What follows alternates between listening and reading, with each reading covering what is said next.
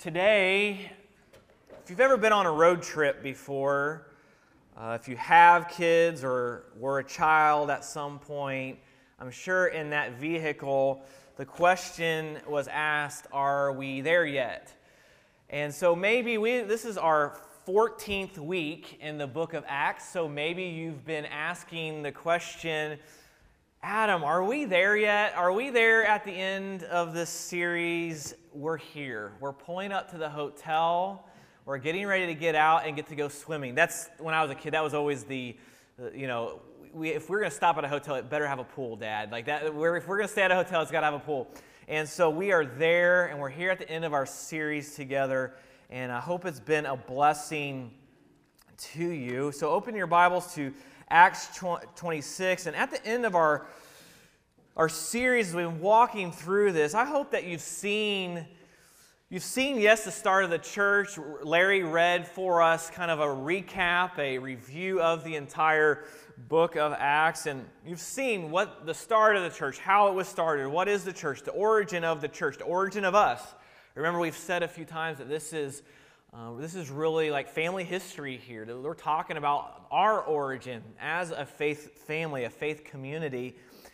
And we've seen what the church is all about, the mission of church. We've seen the benefits of the church. One thing that we have seen, and all throughout the book of Acts, if you were just to sit down and read through it, you'll see that it's incredibly obvious that we, we, what's so obvious is the power of the gospel. The gospel is incredibly powerful. It spreads, it changes lives. And you could be here, you say, Adam, I hear you say the word gospel. What does that word mean? Well, gospel means good news. And so you must think, okay, what is this good news? Well, it's the reality that God came to this earth in human form in Jesus Christ, and He died to pay for the sins of the world and was resurrected to defeat sin and death, and, and then he was resurrected to show he had power over sin and death. This truth, and I just gave it in just a few seconds, this truth is powerful. We've seen the power of it. This gospel transformed lives, it's transformed cities. We've seen that in the book of Acts. We've seen over and over again here in Acts that when the gospel is proclaimed, when the gospel is shared, and the Holy Spirit works, and the church prays, the gospel explodes. Over these past 13 weeks leading up to uh, today, I've wondered what would it look like. Imagine with me just a little bit. Let's, let's, let's do some visioning together. What would it look like for us here at Leawood as a faith family? What would it look like if we got to see that happen? See, sometimes I fall into the trap, and maybe we all fall into the trap sometimes too. When we read the Bible, we think, oh, that was 2,000 years ago. That was a long time ago. Um, you know, that doesn't happen anymore, right? Like, it just almost feels like we read some of this and it just feels maybe like a fairy tale, like it's not even real, or, you know, we, we imagine it. But what took place here in Acts can happen today. As long as the gospel is shared, and it, and it almost sounds simplistic, like I think, oh, you know, if we want to see that happen here at our church, we want to see what's taken place in Acts, we want to see this happen across our nation world. You know, what does that look like? Well, over and over again, we see here in Acts is that when the gospel is proclaimed and the Holy Spirit works and the church prays, big things happen. That sounds almost very simplistic, doesn't it? That almost sounds like, okay, there's got to be more to that. I, I don't know. Sometimes I, I wrestle with that. But what would it look like if we were a church, all of us together, committed to sharing the gospel, sharing Jesus, as our banner says, and we were committed to asking and allowing and relying on the Holy Spirit to work, and then praying as a church, it works. And so I wonder, what would it look like for us at Leawood? We, we joke around here sometimes. You know, we pray, we want to see people saved and baptized, baptized so much that we have this really high water bill. You know, how we would celebrate that. Imagine what that would look like if we just were seeing people saved and baptized and lives transformed. And here's what happened in the book of Acts. And like I said, Larry did uh, read that review of the book of Acts. In a span of 35 to 40 years, this, this book here, these 28 chapters, It spans about 35 to 40 years, so really not that long, about four decades tops. So, in that span of 35 to 40 years, we started out with 120 men and women who were speaking with the resurrected Christ. And then Jesus ascended into heaven, and then these 120 men and women went to Jerusalem. Well, where we'll be here in um, Acts chapter 26, where we'll see today, the Apostle Paul, he's heading towards Rome. Rome was two, is 2,997 miles away from Jerusalem. So let's just call it an even 3,000. So Rome was 3,000 miles away from Jerusalem. So, in just a span of 35 to 40 years, and that region of the world was under the control of the Roman Empire, the gospel, Christianity, had gone from just 120 men and women to now spanning from Jerusalem all the way to Rome. In fact, we saw this a couple weeks ago that the Christian faith, the gospel, had been heard by the entire continent of Asia. That's a big continent. So, the entire continent is said that we had heard the word of the Lord. Now, that doesn't mean everyone in the ancient Roman Empire believed the gospel. Not everyone believed it, but they knew what it was. And so it started with just 120 people to exploding across to where the entire continent of Asia knew the gospel. Not necessarily believed it, but knew it. And isn't it that incredible that it did that just from 120 men and women? I, I, I read that and I think, what happened? That was explosive. That was like a virus. Like if you watch a horror movie, you know, where a virus breaks out and they've got a doctor in some lab trying to figure out how to stop the virus and it just keeps expanding and expanding and expanding. That's kind of what the gospel did in the early church. It just grew like a virus. Maybe it's not good to call the gospel a virus, I don't know. But it just grew, it just spread from 120 men and women to thousands and millions of people. And if we study church history, you and I are sitting here today to where the virus has affected us. Some people would call religion a virus. Uh, it's affected. It's affected us. And here's the profound nature of the gospel that we see here in Acts. 2,000 years ago, not just how fast it grew from just 120 men and women to a whole continent, but that it crossed all kinds of lines. Like, let's just do a little bit of review here through the whole book of Acts. Think of all the lines we've seen the gospel cross. We've seen it cross racial lines Jews and Gentiles, the Ethiopian eunuch. We've seen it cross racial lines. We've seen it cross ethnic lines. We've seen it cross socio-economic lines. You see, you have to understand something. In this time in world history, in human history, in that first century, it was unusual that a religion could cross both ethnic and socio-economic lines. Because in the first century, nation states in the Roman Empire had their own deities. So Rome had its own gods, Asia had its own gods, Greece had their own gods, and so where you lived determined the God you worshiped. So for the first time in human history, Okay, this is just not just a spiritual moment. We're talking about the spread of the gospel. This is a historic moment. For the first time in human history, there was a religion that was for all people Christianity. So that's a big deal. So now, in today's world, there's this idea that, and don't believe this lie for one moment. Don't believe this is a, this is a lie. Don't believe this lie. There's this idea that Christianity is demeaning or it's exclusive. But if we just zoom out on Christianity and just look at the big picture of human history, there has been no other religion in human history that has crossed more cultural lines or been more exclusive than Christianity. So next time you're talking to a coworker or a family member or some, a neighbor, and they're like, "Oh, I can't, I can't believe in Christianity," that's that's too demeaning. That's too exclusive in, whatever label they want to throw at it, just take them back to human history and show them there's been no other religion in human history that's crossed more ethnic lines, more socioeconomic lines. But more than that, the gospel, it's about people. It's not just about lines being crossed and making cultural statements because the, the, the gospel changed culture completely. But it's about people.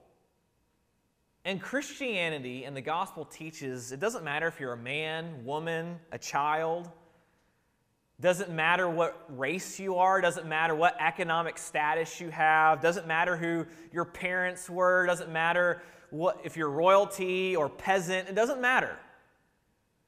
We're all sinful.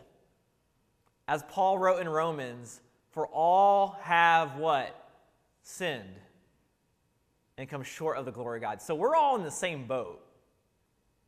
Doesn't matter what social status we have, what economic status you and I have. Doesn't matter our background or our past or who our family was. Doesn't matter. Because we're all in the same boat. We're sinners. We're rotten on the inside. And we need a rescuer. And as John 3:16, the most famous verse in all the Bible says, "For God so loved the world that he came as the God man to rescue us. Really, we understand the gospel, rescue us from ourselves. So it doesn't matter who you are or who your family is or your background, your past, salvation, the gospel, Christianity's for you. It's for you. So let's ask the question how did the gospel, this beautiful reality and fact that changes lives, how did it grow from just 120 men and women in Jerusalem to where it turned, it literally turned the Roman Empire upside down? What happened there? What happened? Well, these men and women in these churches that Paul and the other apostles had planted and mentored and discipled and raised up leaders in the church, there's a common thread in all of it. Obviously, it was the power of the Holy Spirit. Nothing can be done in the church without the power of the Holy Spirit. It is the Holy Spirit that does the work. God's presence in the life of the believer, in the life of the church, it's the Holy Spirit that does the work. But we participate in that work. And there's a common thread that these churches, these men and women had, is that they seized every opportunity imaginable to tell people about the death and resurrection of Jesus. They didn't waste time, they went right to the gospel. We see this, and we're going to see this here in Acts chapter 26. Because what we see in the Apostle Paul and the early church is that every opportunity that came up, Jesus was shared. What made the gospel spread so fast was that the church relied on the Holy Spirit and the gospel was shared, Jesus was shared at every opportunity. So, look here in Acts chapter 26, but before we dive in to Acts 26, let me give you a little bit of background what's happening here because there's a lot that's happened as we get to Acts 26. There's a lot that's happened here, okay? In Acts chapter 21, write that down, go back and read it because it's a fascinating story. I encourage you sit down sometime this week, read Acts chapter 21 to the end of the book. Those 8 chapters. It's really fascinating what happened. Well, in Acts 21, Paul, who was in, in Antioch, he felt compelled to go back to Jerusalem. He wanted to go back to see the church in Jerusalem. It had been a long time since he had been there. He wanted to go back to minister to the church. He wanted to preach the gospel in Jerusalem. But the other believers, they were telling him, Don't go back to Jerusalem. They'll beat you up, they'll throw you in prison. But what did Paul do? He went back to Jerusalem. He went unwavered. So Paul goes back to Jerusalem. Well, he gets to Jerusalem, he goes to a temple, and there was a group of Jews from Asia that were there, and they were and Paul started teaching the, uh, the gospel. They had heard what Paul had done around the world, starting churches, preaching the gospel, um, in their eyes, uh, teaching against the law of Moses. So these Jews from Asia, they got a riot going. They started a riot. They started a protest in our, on our world today. That's basically what they did. They started a riot. And they got everyone worked up, and they were going to arrest Paul, and they were saying, He's teaching against the law of Moses, he's teaching against, against the Ten Commandments. And so this mob, a mob basically takes over there at the temple, and they beat him. I mean, they just beat him down. And there is just mass hysteria, chaos going on that a Roman ruler in Jerusalem, Lysias, he has the gates of the city shut, okay? Now, we have all kinds of protests and all kinds of things going on in our country. We see it all over the news. There was so much protesting and rioting and this mob, all because of one guy, the Apostle Paul, that this Roman ruler, Lysias, he had to lock the gates. They weren't going to let anyone come or go from Jerusalem. That's how bad it was. So he locks the gates and he sends the soldiers into the temple to stop the riot and find out what's going on. Well, when they get there, when the soldiers arrived in Acts 21, when they got there with Paul, they, the mob had set up basically an illegal trial for Paul. They rigged this trial and they were going to try Paul. And while Paul is on trial, they were just beating him up. They were trying him, and every time he wanted to say what was going on, I mean, they would just beat him. They would beat him, they would beat him, they would beat him. So finally, the soldiers step in, they stop the trial, they stop everything, and they drag Paul out of there. They take him to the barracks for his own safety because they thought, they thought the crowd was going to kill him. Well, as they were dragging Paul out of there, the Bible tells us in Acts 21, he asked if he could address the crowd. He wanted to talk some more. So the soldiers let him. They get the crowd quiet, and he starts to speak in Hebrew. Now, the Apostle Paul was a brilliant man. He could speak many different languages, but obviously, there in Jerusalem, he speaks in Hebrew. Well, then we get into Acts 22. This crowd is made up almost entirely of Hebrews. And Paul tells them of his own conversion in the, in the Hebrew language. He tells them of his education. He tells them about persecuting the church. You remember when we talked about that? Paul was going, uh, well, he was Saul at the time. He was going from house to house, dragging off men and women to prison, persecuting the church, ravaging the church. So he tells them, hey, I persecuted the church right here in Jerusalem. I did that. then he tells them about going on the road of Damascus and, and, encountering Jesus. He tells them about that experience, about Jesus appearing to them and, and the conversion in his life. And then Paul says that Jesus sent him first to the Jews, but that because the Jews rejected the gospel, rejected the message, he went to the Gentiles. And there was a great harvest among the Gentiles. And of course, the mob didn't like any of this. They, got all, they were already angry and they became more and more incensed. They were just freaking out even more. So Lysias, the Roman, pro, uh, the, the Roman ruler in the area, the proconsul, he didn't know what to do. So he had Paul tied up and whipped, flogged. He said, Let's figure this out. Let's bind him up. Let's flog him and see what the uproar is all about. But just as they were about, you've got to read this. This is terrific. If you have any interest in law and trials, you need to read this. This is fascinating. Well, in Acts 23, they're getting ready to beat Paul, flog him. And just as they are about to pick up that whip and beat him, he says, Are you going to flog a Roman citizen? So he plays the trump card there. He plays the wild card. He throws that card out there and it stops everything. So this Roman figurehead, Lysias, he freaks out because it was illegal to flog a Roman citizen. See, Paul was unusual. He was a Jew and a Roman citizen. So it was illegal to whip and flog a, a Roman citizen unless they had received the death penalty. And Paul hadn't been put on death row yet. So Paul wised up there. Maybe he should have wised up and just kept his mouth shut instead of addressing the crowd. But anyway, he let it get to that point and he said, You can't whip a Roman citizen, that's illegal. So the Romans basically released Paul and they put him on house arrest and they tried to negotiate with the crowd. And the idea was they were going to get Paul out of Jerusalem just because of the rioting and the mob that he had created. Let's get them out, uh, get him out of Jerusalem. Let's send him down to Caesarea. Let's get him out of Jerusalem, and we'll give him a fair trial. Well, that leaked out, of course. That leaked out, and there was 40 men in Jerusalem who hated Paul so much that through this process, they said they were not going to eat or drink until they murdered Paul.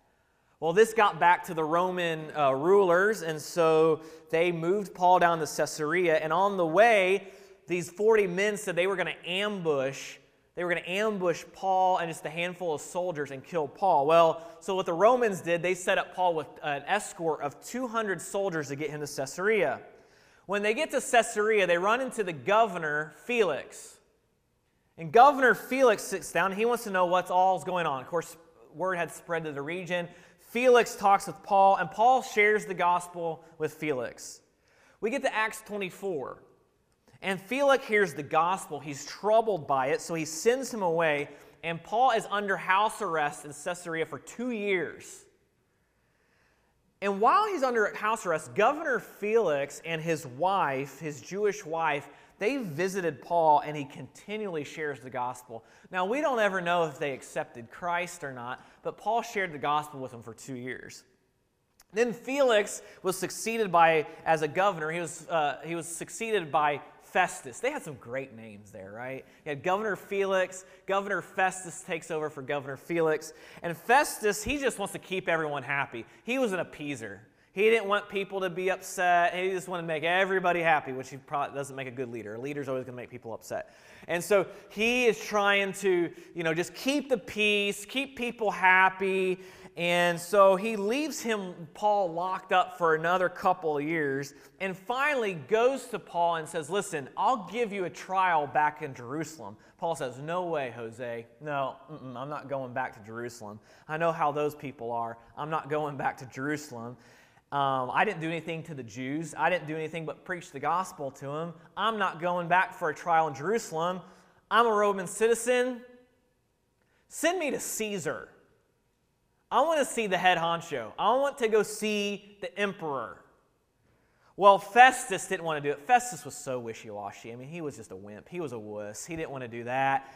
Festus, you know, again, trying to keep people happy. So he was afraid if he sent this crazed missionary and church planner to, to Rome to see the emperor, that the emperor could say off not with just Paul's head, but uh, Festus's head, because Festus is bothering the emperor with this. So Festus didn't want anything to do with that. Festus, in fact, said, I don't even know what to write to Caesar. Uh, I'm not going to send this guy up to go see the emperor over some religious skirmish. So what he does is King Agrippa, Herod Agrippa, his grandfather was King Herod of the region.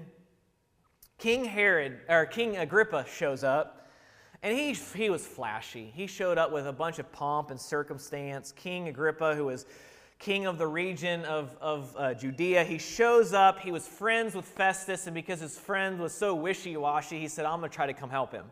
So Agrippa shows up, and he, he hears about what's going on about Paul. And King Agrippa was really intrigued by Paul. He was fascinated about, by him. So we get to Acts chapter 26. So Paul had gone from starting a religious riot in Jerusalem to being put under house arrest by the Roman proconsul Lysias, to then being sent to Governor Felix, and then wimpy Governor Festus wanting to see, the, wanting to see Caesar, and King Agrippa's coming in to, to bail out his, his buddy, Festus. Okay, you see all the moving parts here going on? So we're going to look at right here in Acts chapter 26, we're going to look at Paul's conversation. I hesitate to call it a conversation a little bit because it's a little bit one sided. Paul's going to address King Agrippa. So let's see what is going to go on. So let's look at verse 1 of Acts chapter 26 Paul and King Agrippa. It says, verse 1 So Agrippa said to Paul, You have permission to speak for yourself. Then Paul stretched out his hand and made his defense. I consider myself fortunate that it, that it uh, before you, King Agrippa. I'm going to make my defense today against all the accusations of the Jews especially because you are familiar with all the customs and controversies of the Jews. Therefore, I beg you to listen to me patiently. My manner of life from my youth, spent from the beginning among my own nation and in Jerusalem, is known by all the Jews. They have known for a long time, if they are willing to testify, that according to the strictest party of our religion, I have lived as a Pharisee. So, what's Paul doing? Let's push pause for just a second. What's Paul doing here? He's talking about his Jewish background. Okay? I know the Jewish religion like the back of my hand. In fact, I was a Pharisee. I know the Jews. Let's keep going. Verse 6. And now I stand here on trial because my hope and because of my hope and the promise made by my God to our fathers, to which our 12 tribes hope to attain as they earnestly worship night and day, and for this hope I am accused by, king, by Jews, O king. Why is it thought incredible, incredible by any of you that God raises the dead? Let's keep going, verse 9. I myself was convinced that I ought to do many things in opposing the name of Jesus of Nazareth. And I did so in Jerusalem. I not only locked up many of the saints in prison after receiving authority from the chief priests, but then when, but when they were put to death, I cast my vote against them. And I punished them often in all the synagogues and tried to make them, make them blaspheme. And in, ra- and in raging fury against them, I persecuted them even to foreign cities. Again, Paul, he's given his Jewish background. He's saying, I persecuted the church. And it's almost like Paul saying, I had a problem with this religion, this Jesus talk. I had a real problem with it, and I tried to put a stop to it. Let's go to verse 12. In this connection, I journeyed to Damascus with the authority and commissioning of the chief priests. At midday, O king, I saw on the way a light from heaven, brighter than the sun, that shone around me and those who journeyed with me. And when he had fallen to the ground, I heard a voice saying to me in the Hebrew language, Saul, Saul, why are you persecuting me? It is hard for you to kick against the goads. And I said, Who are you, Lord? And the Lord said, I am Jesus, whom you are persecuting. But rise and stand upon your feet, for I have appeared to you for this purpose, to appoint to you as a servant and witness to the things in which you have seen me, and to, to those in which I appear to you, delivering you from your people and from the Gentiles to whom I am sending you, to open their eyes so that they may turn from darkness to light and from the power of Satan to God that they may receive forgiveness of sins and a place among those who are sanctified by faith in me. So here Paul tells of his conversion. He says, I was on the road to Damascus. I was going to persecute the church there. Jesus appears to me. Paul tells of his conversion and his call to ministry. Let's keep going. Again, the conversation he's having with King Agrippa. He says, Therefore, O King Agrippa, I was, I was not disobedient to the heavenly vision but declared first to those in Damascus, then in Jerusalem, and throughout all the region of Judea, also to the Gentiles, that they should repent and turn to God, performing deeds in keeping with their repentance. For this reason, the Jews seized me in the temple and tried to kill me. To this day, I've had the help that comes from God, and so I stand here testifying both to small and great, saying nothing but the prophets and Mo- uh, saying what the prophets and Moses said would come to pass. Now, this is the key verse, verse 23. That the Christ must suffer, and that by, by being the first to rise from the dead, he would proclaim light to both our people and to the Gentiles. Here is just another example of a common theme and a common thread throughout the entire book of Acts of Paul and the church taking an opportunity that was given to them to share the gospel. Here, Paul standing in front of King Agrippa, a powerful man, and he's sharing him Jesus. He's telling him about Jesus. He say, This is the work Jesus has done in my life. This is the work Jesus has called me to. And this is what the, Jesus can do. Because Christ suffered and he rose from the dead and he would proclaim what's that word? Light. Both to our people, the Jews, and to the Gentiles. He's sharing the gospel with King Agrippa. Folks, this is just a microcosm of what happened in the early church. They were taking every opportunity given them to share the good news. I mean, look at the examples given in, Acts. Write this down. Acts chapter 2. We saw this. The Holy Spirit comes, people start speaking in tongues, Peter shares the gospel, 3,000 people are saved. Acts chapters 3 and 4. Peter and John go to the temple to worship. The lame man was healed. You remember this? Lame man healed outside the temple. Peter preaches the gospel. 5,000 people are saved. They're brought to testify before the religious council, and they preach the gospel to the religious council. Acts chapter 6 Philip is in Samaria. He heals people. People in the Samaritans are curious about this. He tells them about Jesus, and the village of Samaria is saved and baptized. Philip then runs into the Ethiopian eunuch who is reading Scripture. He had questions about Scripture. Philip shares the gospel. What happened to the Ethiopian eunuch? He's saved, he's baptized immediately. Acts chapter 10 Cornelius, a man in charge of, of, of, soldiers in the Roman Empire and army, he sends men to bring Peter to his home. Peter shows up at Cornelius' home, and what did Cornelius do? Room full of people, family and friends, to hear the gospel from Peter. Peter, uh, Peter shared the gospel, those people were saved. See, what we see here in Acts, when we start to ask the question, how did Christianity spread from just 120 men and women to the entire re- the continent of Asia into Europe, to, and then the believers left Europe, came to America. Christianity spread to America. You and I here sit here today. What happened with those 120 men and women? They took every opportunity they had to share the gospel. The gospel spread because the early church shared the gospel. And Faith Family, 2,000 years later, nothing's changed. Nothing's changed. Church researchers and uh, re- researchers and church statisticians, you know, the people that uh, sit up there and they, they research all of this and they're asking the questions why is denominations dying? Why are churches dying? It's pretty simple. The church has stopped sharing the gospel. Somewhere along the way, something's been more important than the gospel. And it could be a number of things.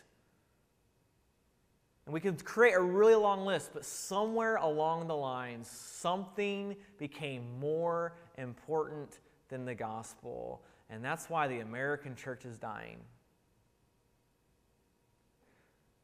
The excuse could be made, oh, well, the American church has gotten out of touch. They haven't kept up with culture, blah, blah, blah. No, fat, folks, the fact of the matter is, the church has stopped spreading the gospel. We as individuals, we've stopped taking opportunities given us to share Jesus. I was slapped in the face with this reality, just even in my own life. When our missions team, when we were in Loveland, Colorado, um, those of you who are on that trip will probably know what I'm about to share.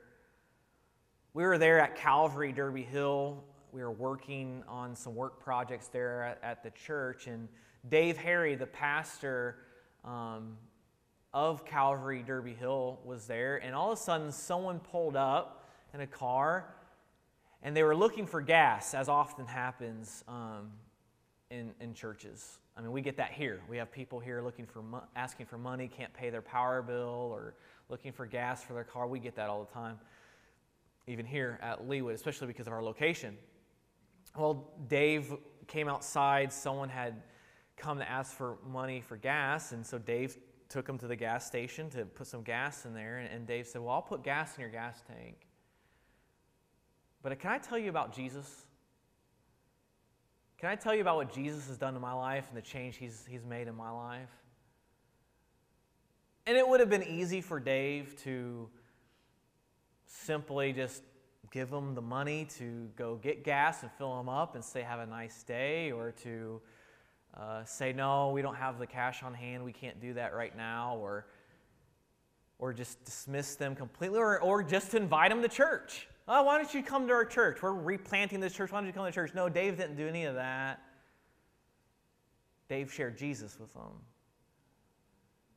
Folks, there's just a small, simple moment of an opportunity given of sharing sharing Jesus with somebody. And you might sit there and th- we, we talk about you know evangelism, and sometimes when we think of evangelism, we think of knocking on doors and trying to evangelize. And uh, our Jehovah Witness friends haven't done us any favors when it comes to knocking on doors. And Um, and we think of that, and that's really intimidating. Like, I get really uneasy thinking about that. Like, and then it's just crazy. Or sometimes we think of, you know, street uh, preaching on the plaza on a Friday night, and we think, oh, I would never do that. Or you think, Adam, I'm not really gifted in, in having a conversation about faith and Jesus and, and those kinds of things. I'm not comfortable. I'm not easy with that. And, and we come up with, honestly, any kind of excuse not to do that. But the reality is, we're surrounded by people who are hurting. In our workplaces, we have people who get diagnosed with cancer, and they're looking for hope. And we don't have to unpack the gospel. We don't have to unpack doctrine and theology and all that stuff, those big words that make us nervous. We don't have to do that. We could pray with somebody. We could talk with them. Oh, I'm sorry you have cancer, but can I share with you why I have hope in my life? I know Jesus. I know, I know Jesus, and my eternity is secure with Him. I think, I think we, all of us in this room, no matter our spiritual maturity, how long we've been, we've been Christians, we can say that. And oftentimes we say, oh, wow, I'm sorry you have cancer. Is there anything I can do for you? And that's a good thing to ask, don't hear me wrong, but it's an opportunity to share the gospel. We talk with someone who is having financial struggles, marriage struggles, and as we, we talk with people all the time, and those are just small little opportunities for us to share the gospel. And I just wonder what would it look like if the believers, the Christians, the Christ followers here, just in the United States, if we were all together, the American church, just a little bit more intentional. I'm not talking about making fools of ourselves and being whatever. You all have the idea in, my, mind, in your mind what would it look like if we as believers in our nation just took little opportunities just to share with someone just something a little bit about Jesus? There might be some pressure there, that might be some nervousness there, but the reality, as we've seen here in the book of Acts, it's not us that brings the results anyway. It's not up to us. We have the Holy Spirit residing in us, living in us. And it's the Holy Spirit that does the work so that we're not responsible for the result. I think sometimes, even in my own life, I feel responsible. Like I have to hit a home run in a sermon, I have to do this. And it's not me that does the work. Thank goodness. it's the Holy Spirit that does the work in people's lives. And folks, we've got the gospel that's so precious and so valuable that changes people's lives to a world that is hurting. And if we would just share Jesus as the early church did, what would happen? And folks, I'm talking to myself here. I think of how many opportunities do I miss sharing just Jesus with them, with somebody. Just telling them a little bit about Jesus, not unpacking the entire New Testament, no one's got time for that, but just sharing Jesus making a kind gesture with someone, and taking a moment to share Jesus. Folks, folks, if we want to see the gospel spread like wildfire, like it did in the early church, we have what they had, and it's simply the gospel, and it's simply Jesus. So let's together, as a faith family, let's pray for opportunities to share Jesus with, with, with someone, but then also to remember in our daily lives and our walk and our habitual way of living of sharing Jesus. So let's pray together.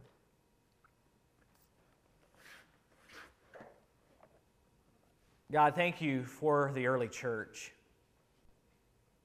Thank you for those brothers and sisters there in the book of Acts who would just take opportunities to make you known to people. God, we want to do that. We want to make, we want to make you known and, and forgive us for dropping the ball on that. We pass up opportunities to speak with our neighbors or coworkers or people in the grocery store. God, give us, give us opportunities to just share just a little snippet, a little taste of Jesus. And then, God, I pray that when those opportunities come up and we're faithful in that, I pray that you would do the work in the lives of people. Help us to be faithful as a faith family, as a church, to making you known to the ends of the earth. We love you. Thank you for Jesus. And it's in his name we pray. Amen.